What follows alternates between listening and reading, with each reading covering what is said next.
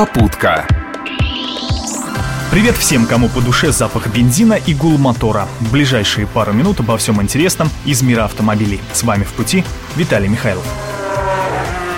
От аварий на сегодняшний день не застрахован никто, особенно если учесть, что по дорогам страны колесят миллион автобусов, 6 миллионов грузовиков и 40 миллионов легковушек. А вот уберечь свой кошелек от лишних трат в случае чего можно, особенно если у вас в бардачке или в правах лежит полис ОСАГО. Обязательное автострахование помогает российским водителям меньше переживать из-за разбитой машины уже 10 лет подряд. Однако в этом году на рынке ОСАГО большие перемены. Давайте разбираться. Прежде всего, предельный размер компенсации, которую можно получить со страховщика, теперь законодательно увеличен до 400 тысяч рублей. До сих пор было в три раза меньше.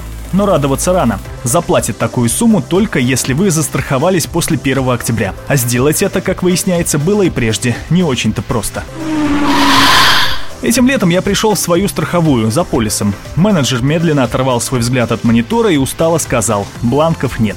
Было трудно поверить, что в офисе солидной, в общем-то, компании с бумагой напряженка, поэтому я переспросил. Ответ был тем же.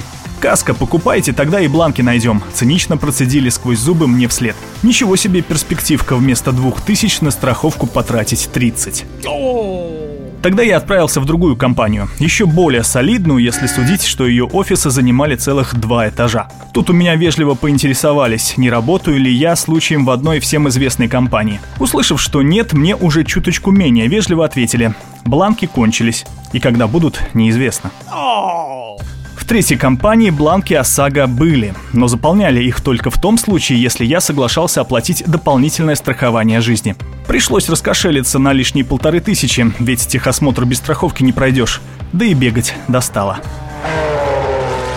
Что успокаивает, в такой же ситуации оказались в этом году и остальные. Жалоб от автовладельцев на навязывание страховщиками доп. услуг или отсутствие бланков в антимонопольной службе сейчас пруд пруди. Прошли даже и судебное разбирательство, и одну из крупных страховых компаний штрафовали почти на миллион рублей. Правда, всем остальным почему-то это не мешает работать по прежней схеме. Все объяснения страховщиков, естественно, письменные сводятся к одному. Обязательное автострахование перестало быть прибыльным делом. Скорее наоборот, ОСАГО приносит компаниям одни убытки. То есть, если лет 10 назад выплата страховки была скорее исключением, люди по привычке берегли машины, то теперь, заплатив за страховку 2000, каждый автовладелец считает своим долгом вернуть потраченное с лихвой. В итоге сумма выплаты за ДТП раза в 3-4 превышает сумму договора. Вот и получается, что в бюджете страховщиков из-за ОСАГО большущая дыра. Хотя нам-то что с того, это ведь не наша проблема, правильно? А вот тут вы ошибаетесь. В конце концов, выхода два. Либо страховщикам позволят резко поднять тарифы, по их прикидкам минимум на четверть. Понятно, что это вряд ли может нас обрадовать. Либо обязательно автострахование так и останется уделом корпоративных клиентов. А для всех остальных бланков по-прежнему будет не хватать. Кстати, тем, кому срочно нужен полис, антимонопольная служба дает совет – обращаться за ним не лично, а письменно, через почту. В этом случае по закону страховая компания обязана выдать вам ОСАГО за месяц, иначе ее ждет судебное разбирательство. Ну, если вам оно надо. Это все на сегодня. Бесстрашных вам страхований и хороших дорог. Пока.